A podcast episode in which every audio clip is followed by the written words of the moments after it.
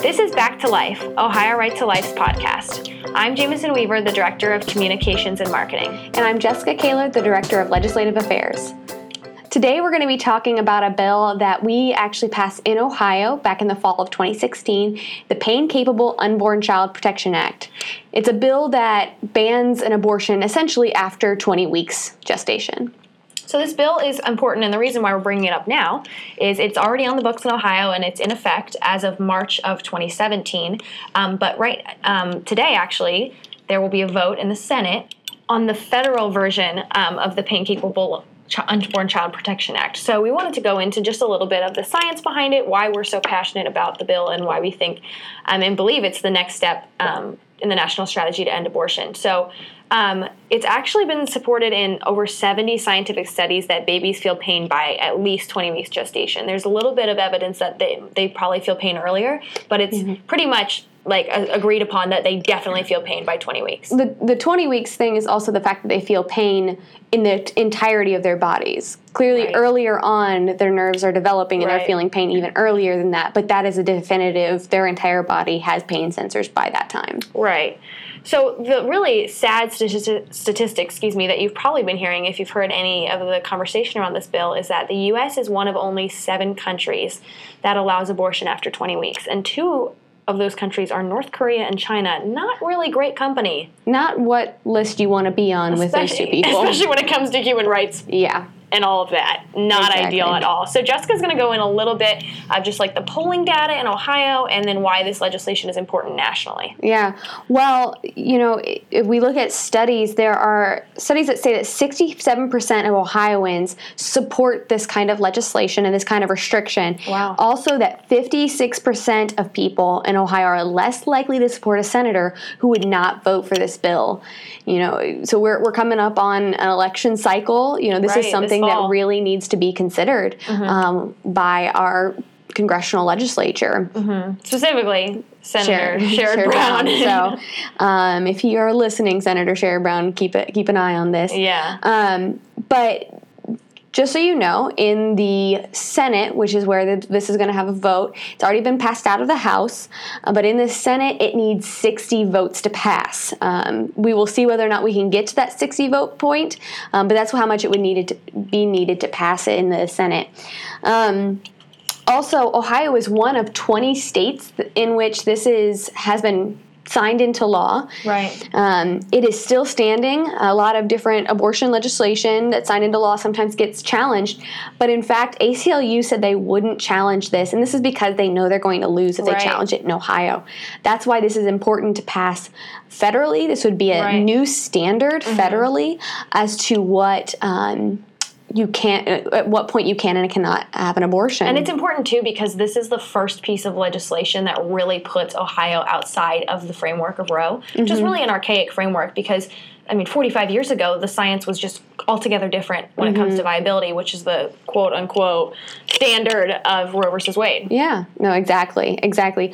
Also, really important that we are one of 20 states to do this. The more states pass this and put this into law, the more of a national mandate it is that this should become federal legislation. Mm-hmm. Um, so they are able to use that when states put these kind of laws on their books to be able to say, hey, we need to do this federally. So it's really important that states keep pushing forward on this mm-hmm. and other you know pieces of pro-life legislation because it gives them founding in the federal um, federal realm to put this into law. Right. Yeah.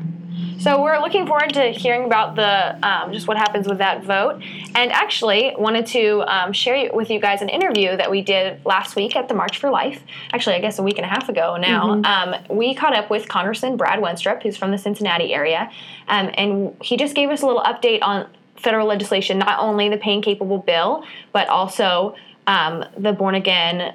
Uh, born again survivors act i think yeah, that's, that's the term yeah the term for um, babies who are born um, in botched abortions and that uh, there's stricter penalties for doctors who don't um, save them, which and is, don't yeah, give right, them proper give medical them the proper treatment. Care. Right. So um, just listen up for that, and we are about to go right over to the congressman.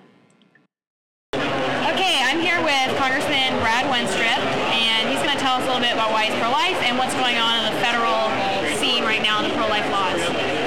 Well, there's a lot going on. Uh, why am I pro-life? Because I can't imagine being anything but. Uh, as a doctor, and, and um, that's what I am first. This Congress thing came later. Right. Um, but as a doctor, the whole idea is to sustain life and, and look at, at the beauty of life and trying to improve lives.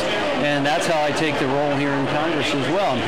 And today in the House of Representatives, we passed a bill in the House that will make it illegal if you don't take care of a child who happens to be born alive, even if the intent was abortion. But beyond that, we're continually trying to take the science of life and show that we have children in the womb that are very much alive, very much human beings, and even passing legislation saying, well, at 20 weeks they're capable of pain. So why would you, anyone, want to perform an abortion that, that kills this life, that feels the pain of the abortion, and, and continue to, to go further. To me, life is from conception, but let's keep giving the, the message of the beauty of life. And I'm doing it on the other end too. You see states now that have physician-assisted suicide. To me, that's that, that's beyond my imagination per se. I can't imagine as a doctor you'd ever want to write a prescription that says take your life. Uh, doctors, humble doctors should know you can be wrong. Right, And right. you never know when divine intervention may play its hand or cures, and that's another form of divine intervention. It happens all the time.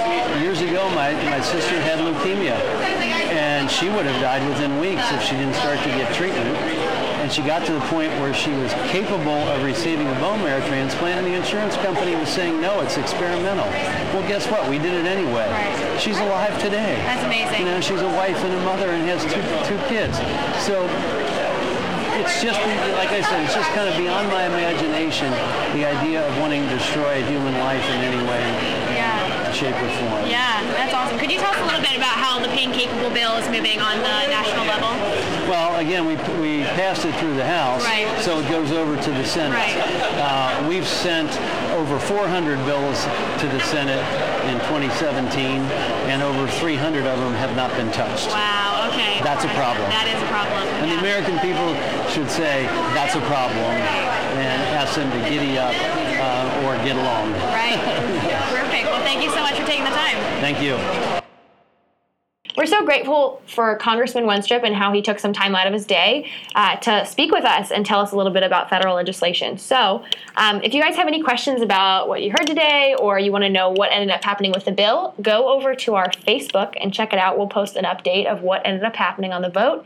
Um, and then we'll put Jessica's email in the show notes if you want to go and um, email her and ask her some questions about legislation going on in Ohio. She would love to give you a little update on our dismemberment abortion ban, which is the next step in the, The national strategy. More states that pass this, then we have another federal mandate to maybe pass that federally. Yeah, so definitely a lot of exciting things on the horizon.